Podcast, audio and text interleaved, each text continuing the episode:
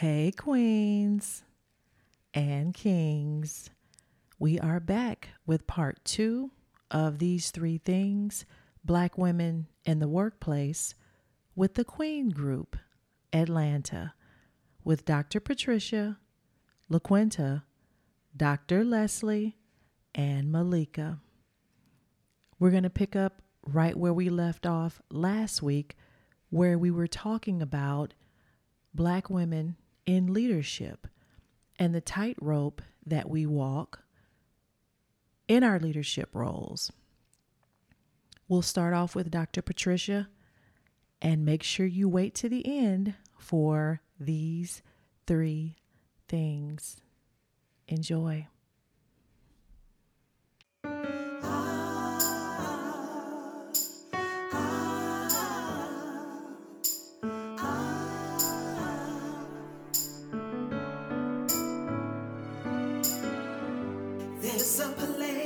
For us we can depend.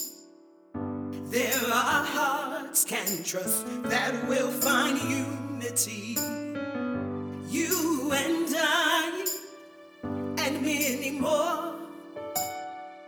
These three things, that's how we'll be restored. So we can rise up, move.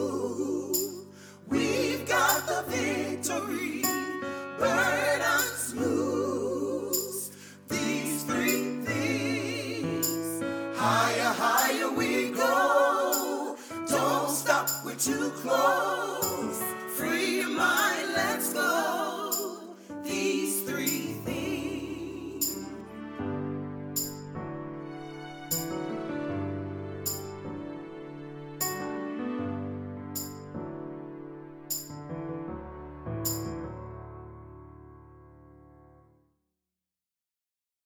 Dr. Patricia, how do you advise women of color in this role when they deal in leadership positions where they hear things like, you know, well, she's not very likable. I mean, she seems kind of aggressive. Like, I, you know, she's intimidating. How do you, what, what is your advice to that?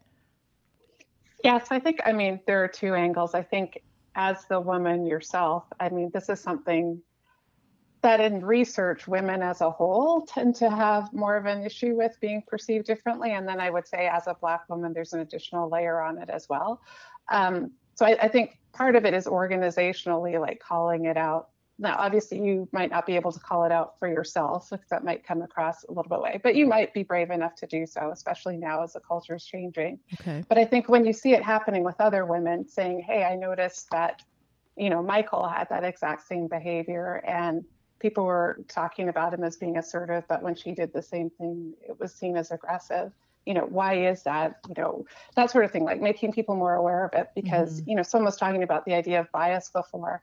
And I think a lot of times people aren't even necessarily aware of bias. And so you have to call it to their attention. Um, as a as a black woman yourself, I mean, I think you also just have to get in touch with your values. And when we talk about being authentic, thinking about what is most important to me. Mm-hmm. And um, there's this book sometimes that I talk to clients about called The Regrets of the Dying, Mm-hmm. where a nurse would talk to people on their deathbed and ask what their greatest regrets were.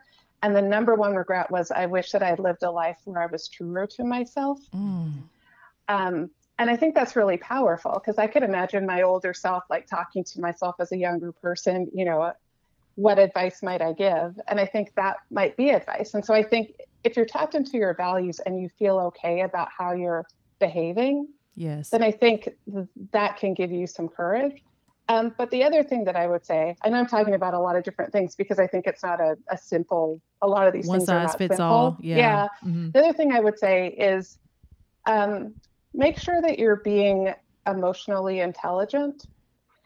And um, the best leaders have a balance of attention to the task and getting things done, as well as being focused on relationships. Mm. And so, if you're being a really hard nosed, hard driver and you're not caring about how people feel, you're probably not going to get the best results anyway, because people might do what they're being asked to do, but they might feel terrible the whole time and have no loyalty to you and those sorts of things.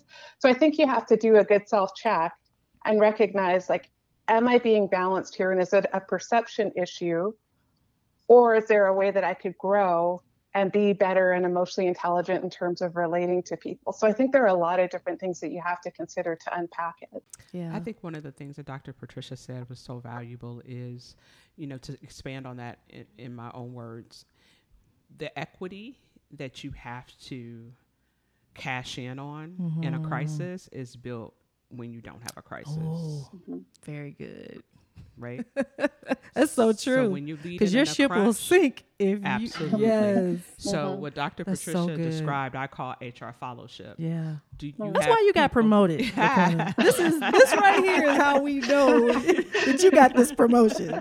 I love it. Go But ahead. I'm sorry. It's who's following you, who's mm-hmm. willing to go the extra mile for you when you don't have to ask for it Yeah. because of the relationships and the way you've treated people along the way. Yeah. So, for my sisters listening to this conversation, how are you showing up? Are you a mm. bully? Mm-hmm. Are But, you? Are you aggressive? And Dr. Patricia, I, I do want to ask a question here because I, I, I'm currently dealing with a situation where I feel like there's a teachable moment, specifically after hearing what you both both have said. So I am definitely, I feel like more collaborative, um, uh, and and I'm definitely a driver in when in times of crisis in a crunch, and I and I understand that about myself. Um, I work with a client that deals with a very a, a lot of very uh, strong women with big personalities and they're also driven in their drivers. Most of those women happen to be african americans now there is some support there that's provided to me and to us by a young lady who is caucasian and she's intimidated by those personalities.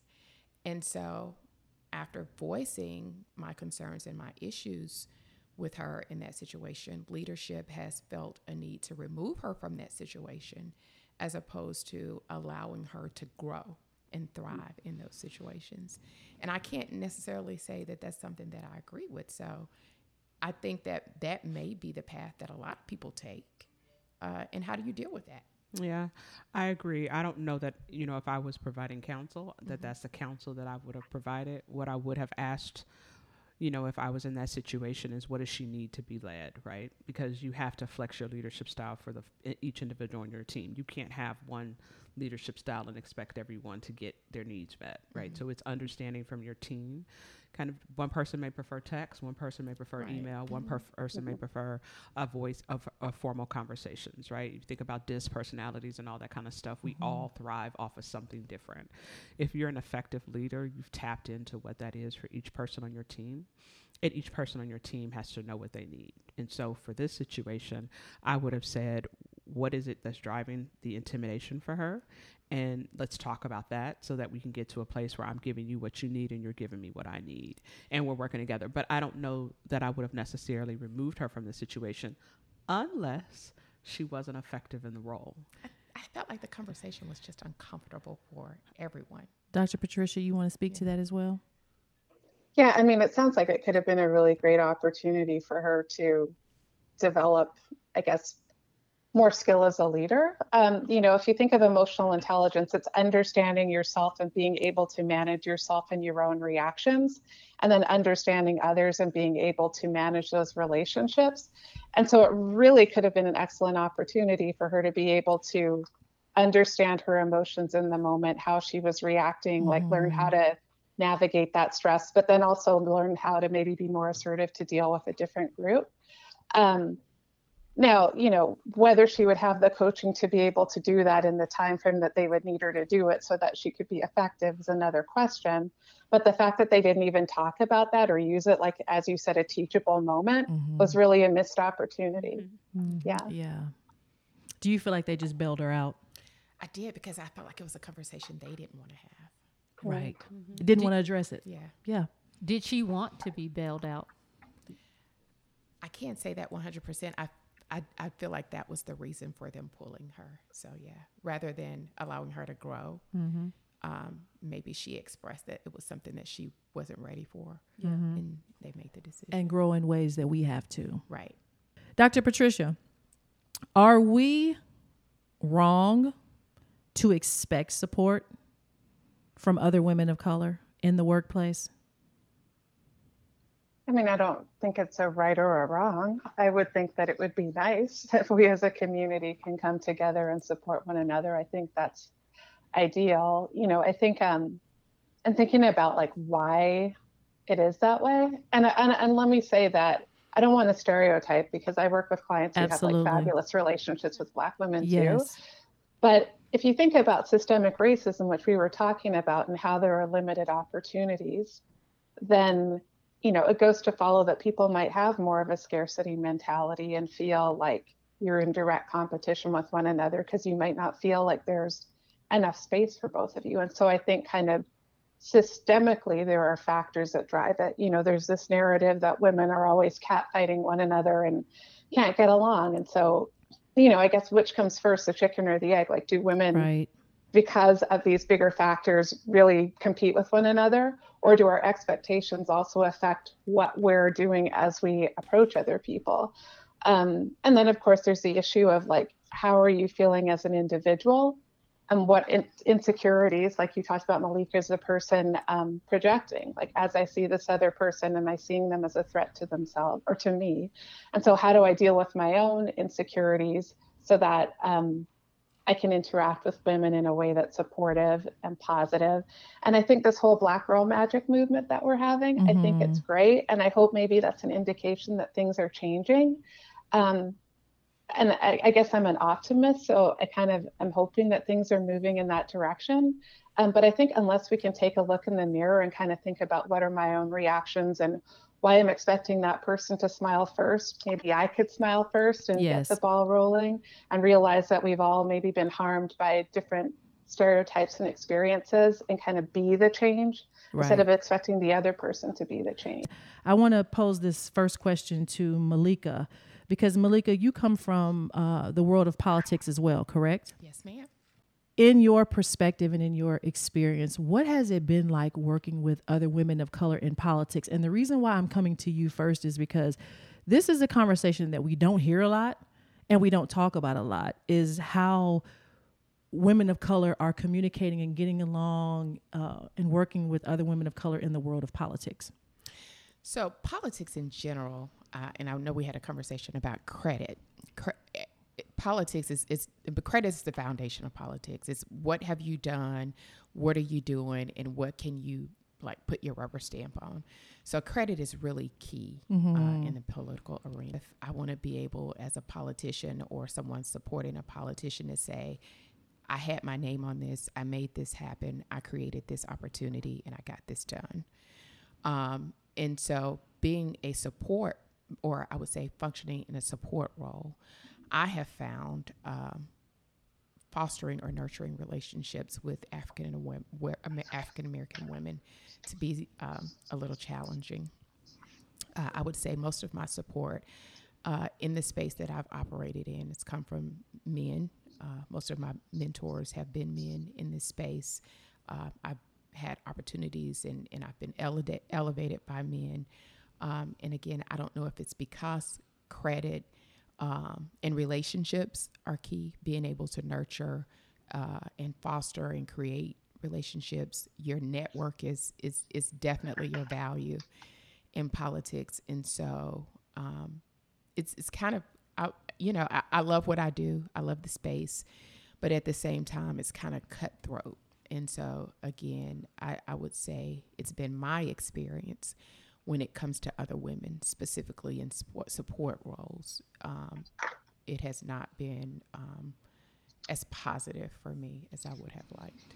Okay, and part of the reason why this podcast was created was because of the lack of support piece that so many of us as black women feel when talking about other black women. It is an issue.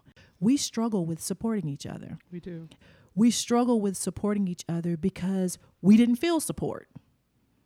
And it's just a cycle that we continue to, it's like a hamster wheel.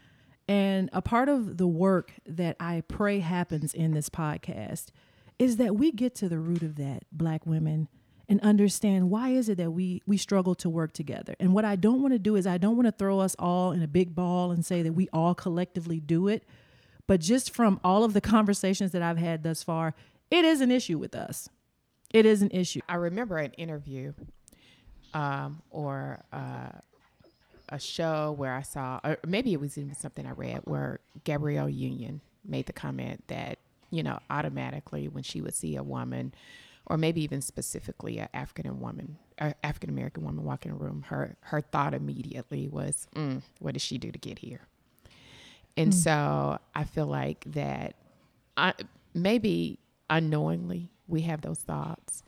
Um, again, relationships are key in um, politics. I, I consider myself a Uber networker. I'm connected to people in ways uh, most people don't even realize.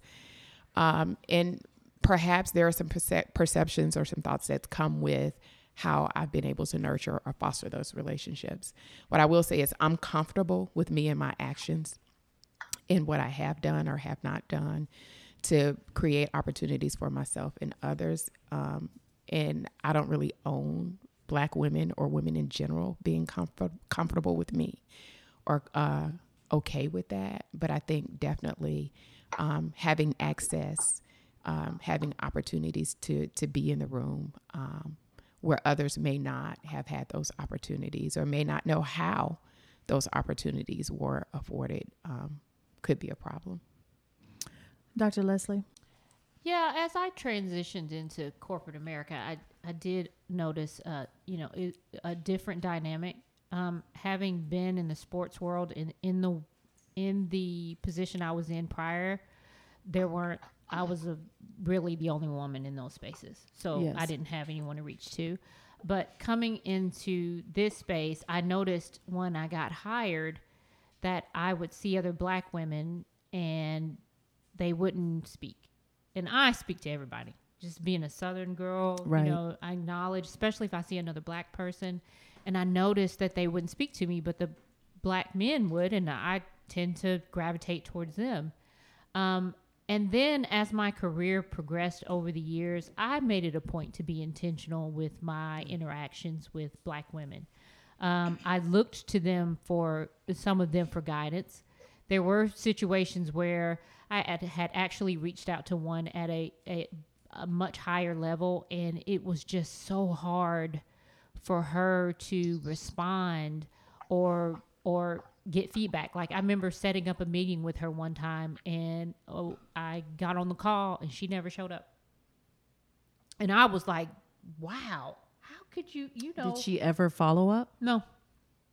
No, so I finally gave up. I went to my manager, who, who was a black man, and I said, I, I, I can't believe this. But Right. what I found out is it wasn't just me. This is with a lot of people. She did not have good follow up. People in general or other women of color? I, I don't know if it was other, I don't know. Okay. But her follow through wasn't good. But I thought Okay. that I was, it was really disappointing that, you know, to be on that level of leadership and there's not many, if I couldn't even think of anyone else besides her in this entire organization, which is a mammoth size Yeah. organization. Um, but from there, I just there are just not many women that look like me in leadership positions. I did have a couple that I had relationships with, but it was mostly men. And so, but now that I'm in management, I my the black women I interact with are our relationships, our conversations are dynamic. They're supportive. I can pick up a phone or send an email, and we're there for each other all the time. So Yeah. it's been it's been a positive situation, I'd say, for the last eight to nine years. And LaQuenta, I want you to speak on it as well because I want to I want to forward this question once you share uh, to Dr. Patricia because I want to hear her perspective, and then there's a couple of questions that I want to ask her directly. So No problem. please share. I think my perspective has been very similar to Dr. Leslie um, in that I have seen more negative than I have experienced, right? And so, one of the things that you said of your ask um, that comes out of this podcast is my ask to the women listening is that instead of a woman walking in the room and you thinking to yourself, how did she get here? Our terminology needs to be, how do I support her? How do I how do I lend my personal support to her? Whether it's in this moment, whether it is giving her that encouraging eye because she's presenting, or if it's following up and giving that feedback. I also think that in our, our environment, we have to remember that there is seed time and harvest time, or you reap what you sow, or universe and attraction, or Mm-hmm. whatever your guidance is. All of that comes back around. And Yes. so, if we are those women showing up in the environment where we are not supporting each other, we need to change. And we also need to figure out what's driving that behavior for us, whether it's broken relationships outside of work or broken relationships inside of work, and we need to heal that. Yes. I think there's a sense of, of competition that's unnecessary. Outside of politics, one of the most defining moments in my life, it changed me, was uh, when I was making a decision to be an entrepreneur. Yes. And I reached out to an African American woman who had a relatively successful fashion business in Chicago. And I simply asked her to mentor me, you know, help me figure out how to do this and, and how you got to this point. And very pointedly and point blank, she said to me, Why would I give you my knowledge, my information, and share with you just for you to come set up shop next to me and do better than me? And that took me aback. But I made a decision at that point that I would never do that to another woman, but specifically, or person, specifically another black woman. So I have made been very intentional mm-hmm. in my efforts to impart knowledge, to share, to mentor, because what I realize is what's for me is for me, mm-hmm. and what's for you is for you. Absolutely. And if I have those gifts, those jewels to share, then I'm going to share them. But again, I think unfairly, and I don't know if it goes back to, you know, what's been sealed in us from slavery, Jim Crow, whatever, there is an unnecessary sense of competition there where I think we don't nurture helping each other. Mm-hmm. So let's go deeper. We say support, and I'm doing air quotations. What does support look like though? Because support is different to everybody in everything. Like we throw that word around loosely, like we don't support each other. But as black women, what do what does support look like? Like if, if we could if we could take four or five things and say, that's a supportive sister. She's supportive. What are those things? I mean, I could say it probably varies depending on the person, but I would say things like kindness is supportive. Um, you know, sharing knowledge is supportive. Uh, being a willing ear is supportive, like a place to vent. And I don't think you're necessarily going to find that in every single person because you don't have the same kind of chemistry and vibe with every single person. Right. But at the very least, I would say kindness and a willingness to wish you well and kind of do what they can to help you to to um, accomplish your goals in the organization. But I'm sure like you guys might have other opinions on that too. What I- is support for you, Dr. Leslie? I say support is, uh, to Dr. Patricia's point, just being there sometimes, uh, having someone that looks like you, that's in that space, that may be able to understand what you're going through if you have issues, a safe space in that work environment, as well as being supportive of when they're going after uh, different initiatives or promotions. Being able to give constructive feedback, real feedback. Don't just Yeah. Golf clap and say, "Oh yeah, you've got this. Do a great job." But be able to mentor and coach them and be a positive person in their space that even if they go after something and they fail, you will still be there to support them. Not talking about them behind their back to other people. Right. You know, saying negative things, saying positive things in their face, and then given the opportunity, you know, under undermine and undercut them behind their back. I just, but even just if being there is is support, that's sometimes all a person needs. I think for me, support shows up in you sharing your knowledge, um, and you also teaching people what you've done to be to get to where you've gotten. Um, I often have conversations with, and this I'll, I'll share something that happened to me on the reverse side. Several of the female colleagues in the organization, after my recent, you know, kind of elevation, reached out to me and said, "As you're working with such and such, these are some of the tricks that I've learned. Do this, do that." Don't do this, don't do that Okay.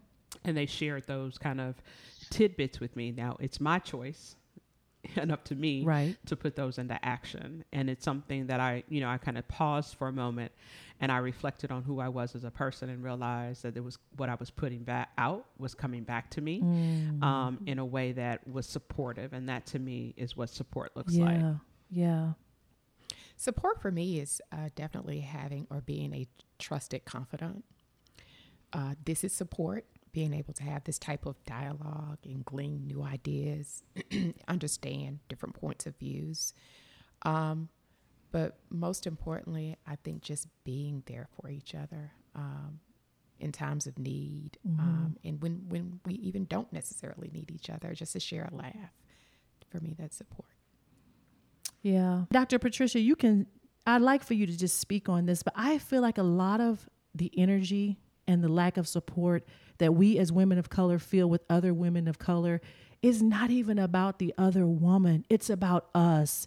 It's about how we feel about us on the inside. It's about where we are on the inside of ourselves. I think that when you are struggling and you are insecure and you know, you could have just had some moments in your life where things just didn't go as planned. You could have lost a job that you really identify with. And I can speak to that because when I lost my job in Knoxville, for me to be a part of a staff that got let go, that was a mourning process for me. And I began to realize how much I identified with my career.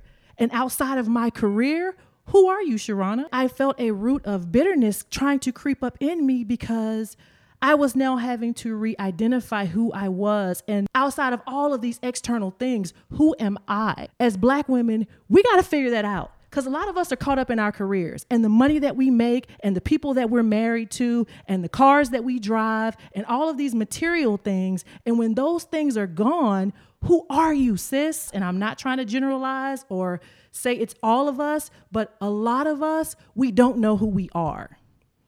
And so when I see a sister who I feel like, and she may not even be doing better than me, but if I feel like she's doing better than me, or if I feel like she's more accomplished than me, or if I feel like she has more than what I have, there's a, there's that competition, there's that threat, there's that comparison. Who are you? Because when you know that, it is not going to matter what anybody else has, what they don't have. When you see a black woman, you'll just appreciate another sister and say hello and be able to have conversation with her. That's my two cents. That was long, but that's, you know, We appreciate it. that's how I feel about that. Yeah, no, I can say, I mean, I, I don't know that I could say that any more articulately than you just did. Um, but I think that often other people are a mirror for us, and how we respond to them can tell us a lot about ourselves.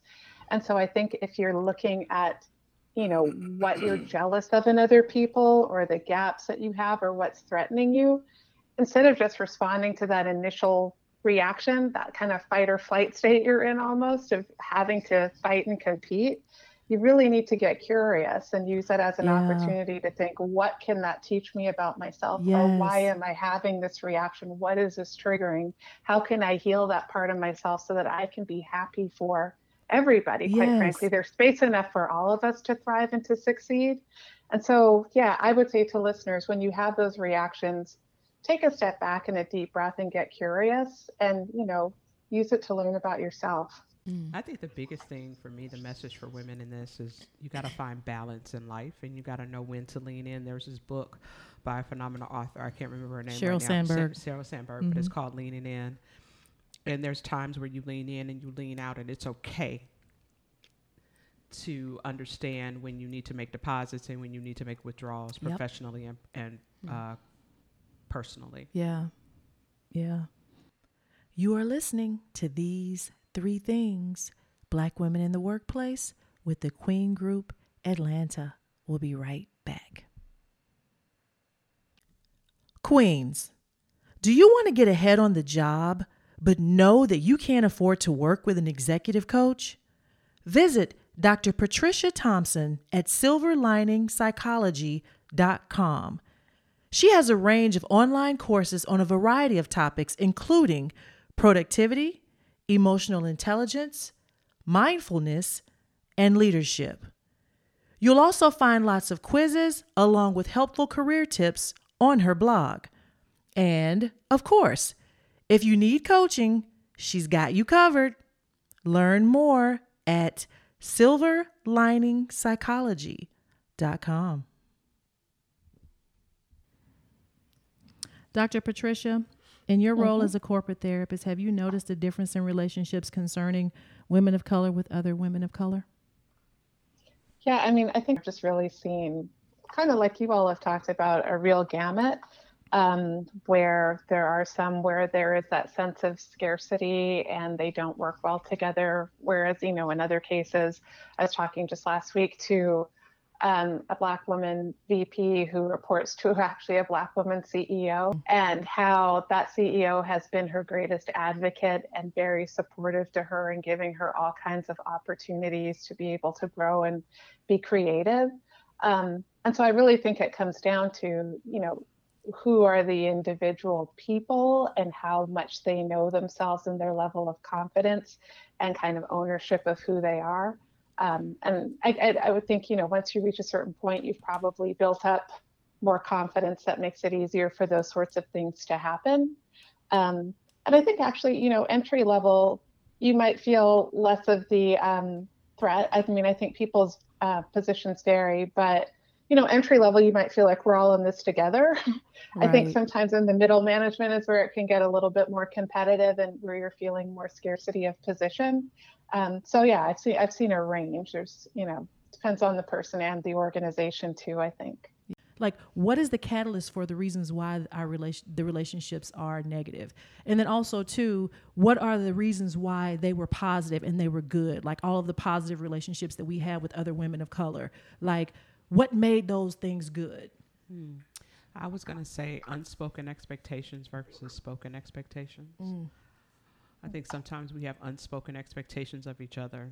Okay, an and, example. Expecting, for example, I can think back to, you know, joining one of the organizations that I joined, and I joined kind of at the senior manager level. Um, and when I walked in the door, there was another young lady that was there who was a senior manager and I think in the back of my mind, I just expected, since she's already been in this role, yes, you know, I'm now in this role. We're gonna be cool. We're gonna be cool, but I didn't have a relationship with her. So h- how did I have that expectation? Yeah, without putting in the time to build a relationship. She doesn't know my character. She doesn't know my work ethic. She doesn't know me from a can of paint, right? So why should she yeah. put all her chips in the basket to support me when I? I wouldn't put all my chips with you, Q but I dang sure ain't gonna stiff arm you. No, I don't believe stiff arming you, but I think yeah. it's what I go back to is this unspoken expectation that we have of somebody. We're supposed to be cool and just girls. We're, we're supposed to be homegirls, yeah, right? Um, I feel that, but I don't know that that's always fair in ev- in any situation. Yeah. So I think what's worked well is unspoken expect. What's worked well is spoken expectations. What's worked what's worked what hasn't worked well is unspoken expectations valid. Anybody else on that? Just my thoughts. I feel like I've always gone into those relationships like this, like mm-hmm. pushing away because I'll go in with corporate speak and I'll wait till I have a live conversation with you to see if I can really drop, you know, yeah. what I want to say. Yeah. And then if I feel like I have that opening, I jump in. Yeah. Because I, I, I usually come in, in the, with the opposite thought, like, because I don't know.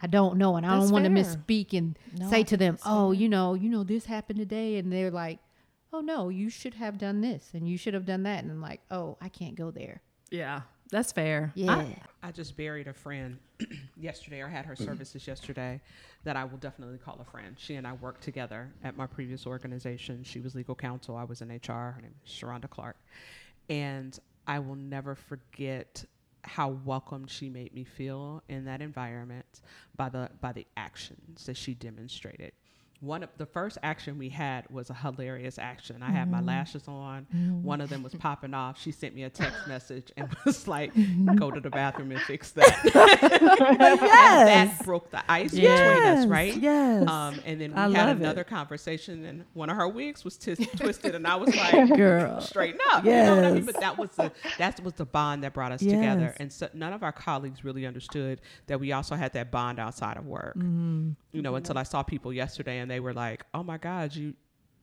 you guys traveled together, you were friends," but we, that wasn't, you know, what made our what made our bond work. It was just that level of support that we had within the organization. So I, I definitely understand what you're saying, and I'm I think I'm just I've just been fortunate, yeah, to have those experiences. I have to say, I walk in a room just automatically assuming this is going to be an uphill battle. So I'm I've, I've already made my mind up that I am going to make this this lady okay with me. Yeah. Uh, yeah. I think naturally, uh, I come off as probably when you look at me physically on most days, I know I have my natural hair today. You fly, Malika. you know, I come off as a as a housewife, probably a stereotypical You house, fine, Malika. housewife. and so uh, I think that comes with a, a, a certain set of connotations and notions. So for me, that's that's already a battle or a challenge I'm having to fight. Mm. And then but is it really Malika or is that in your mind? it could be in my mind, but I, I feel like a lot of the resistance that I've gotten has been because of that.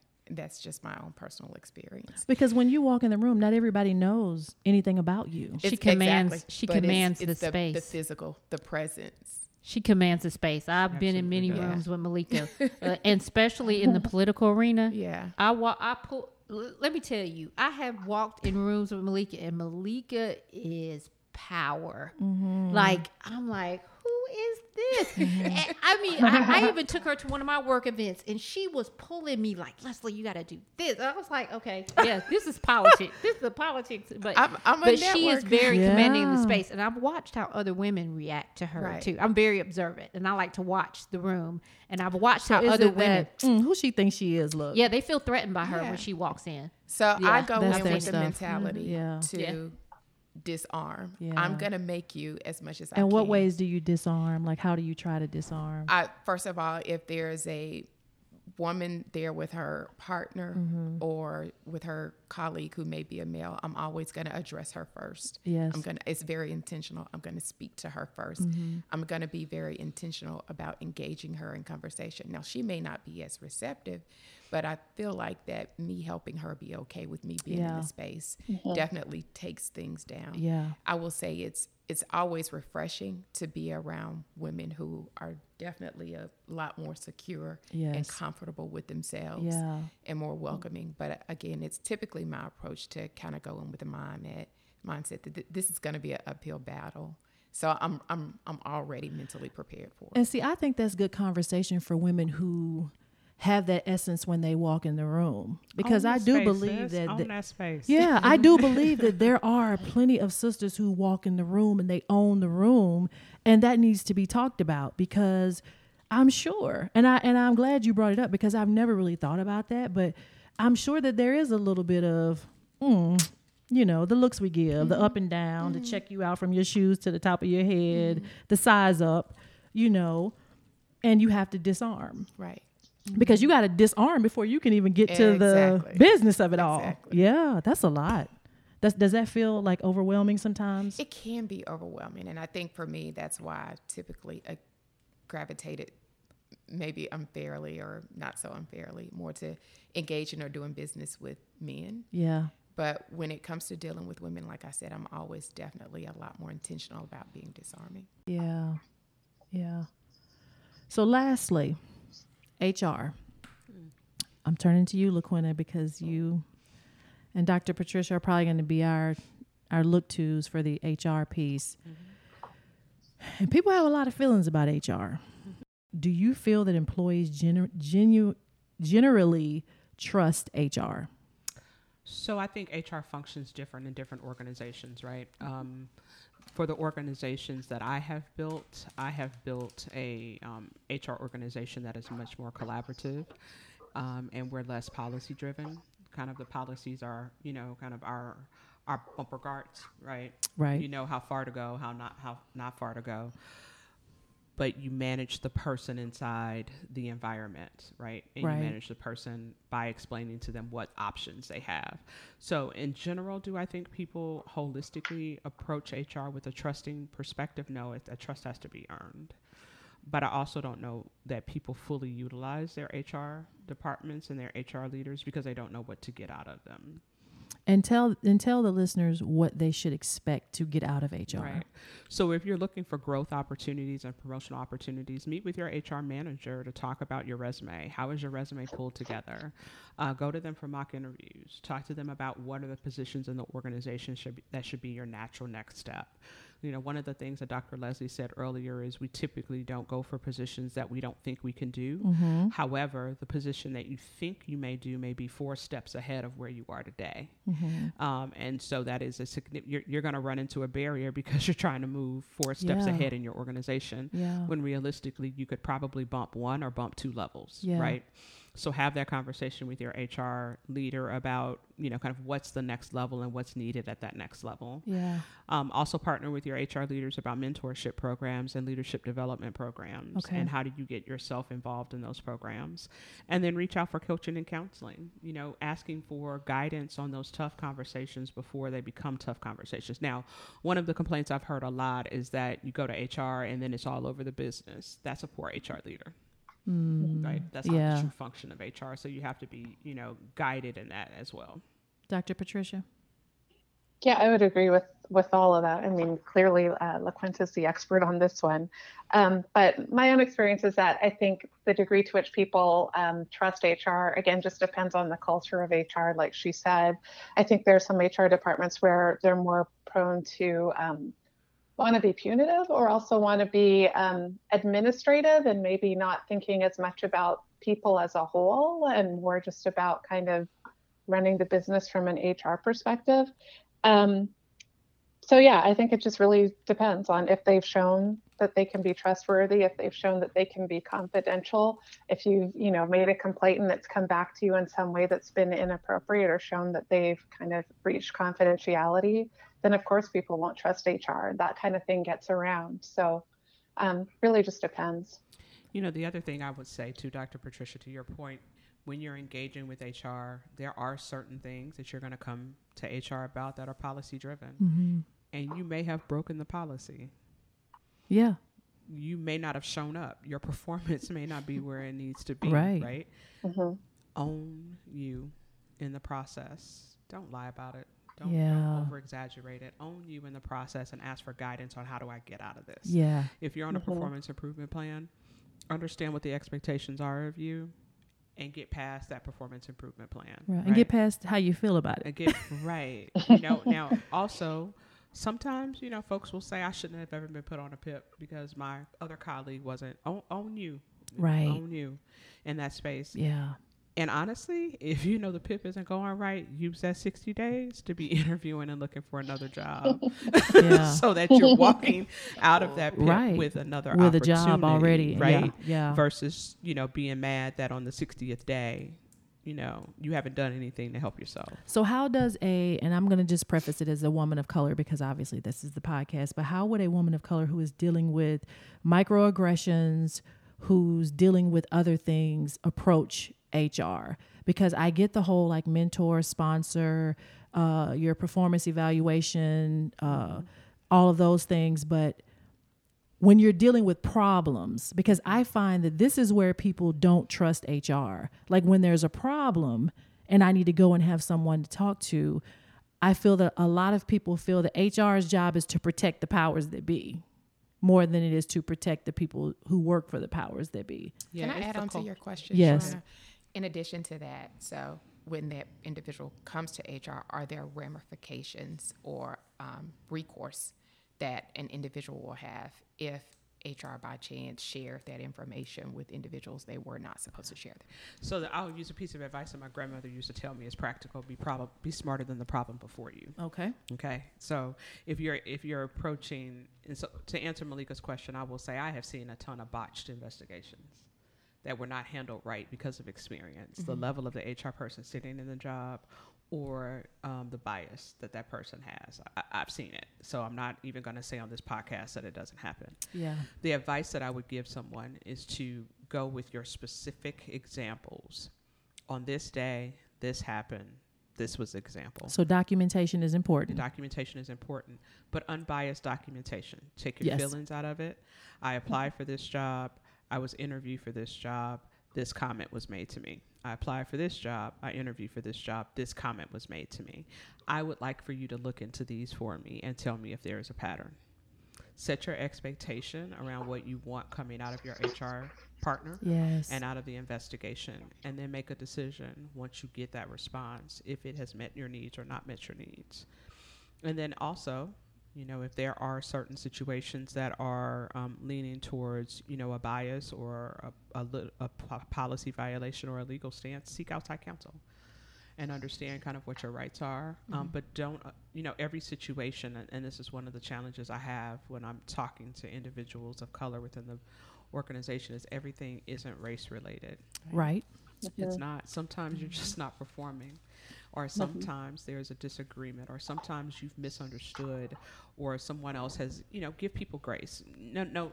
Yet today, I may have said to you, you know, or, or said something to you that you didn't think was professional. Um, but have that conversation and then determine if there's a pattern there. If that pattern exists, that's where you go to HR with a specific pattern.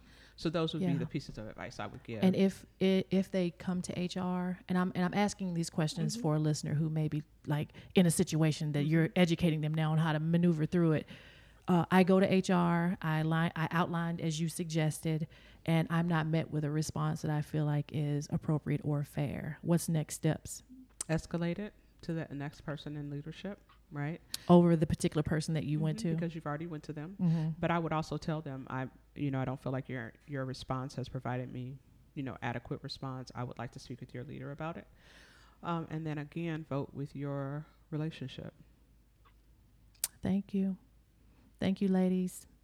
Thank I you. appreciate this conversation. I feel like we covered a lot uh, and it gave a lot of great information and insight for women who would be listening to this. Um, we're going to take a break and talk about our three things, and we'll be right back. If you want to find more information about this episode and my guest, go to www.these3-things.com. Go to our podcast page and click on this episode. Hey, this is Sharrona Reaves.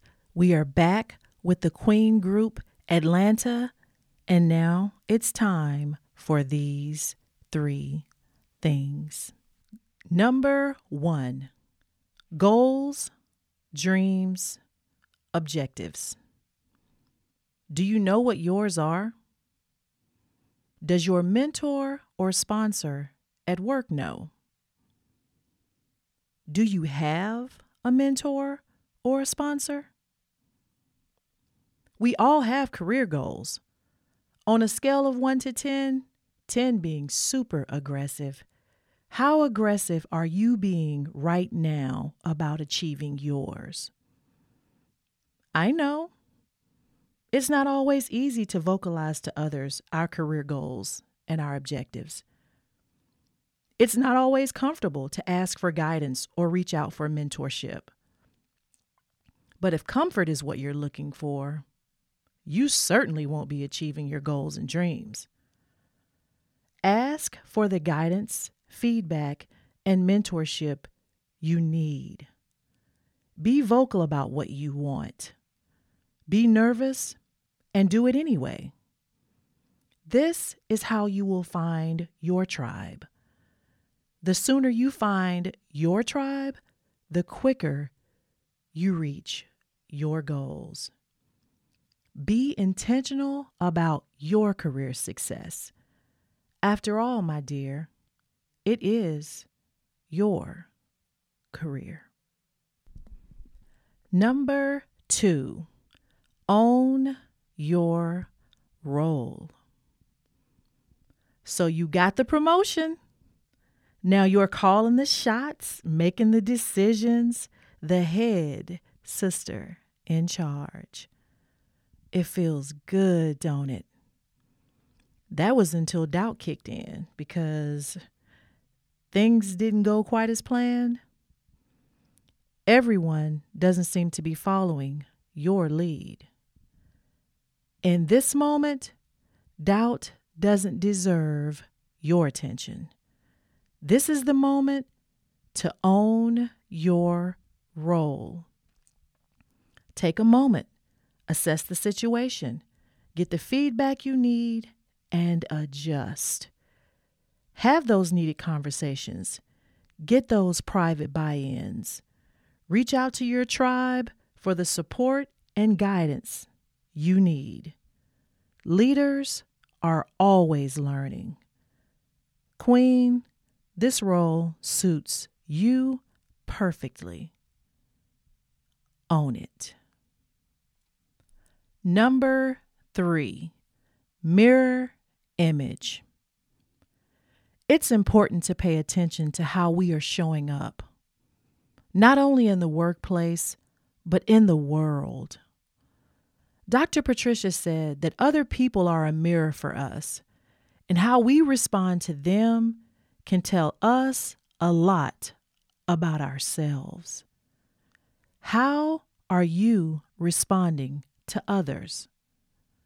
Your colleagues, the woman at the mall, the sister at the hair salon, the people in your family. If you don't like your answers, it's time to get curious about why. Healing those places in us that can't support or be happy for other people is the first step to true personal happiness.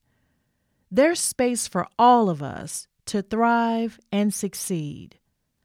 Black women, let's make sure our responses to each other mirror back to us an image we are proud to see. Okay, Queens, that's it for this episode of Part 2 Black Women in the Workplace with the Queen Group, Atlanta. A special thank you to Dr. Patricia, LaQuinta, Dr. Leslie, and Malika. We'll see you next week with a new episode of These Three Things.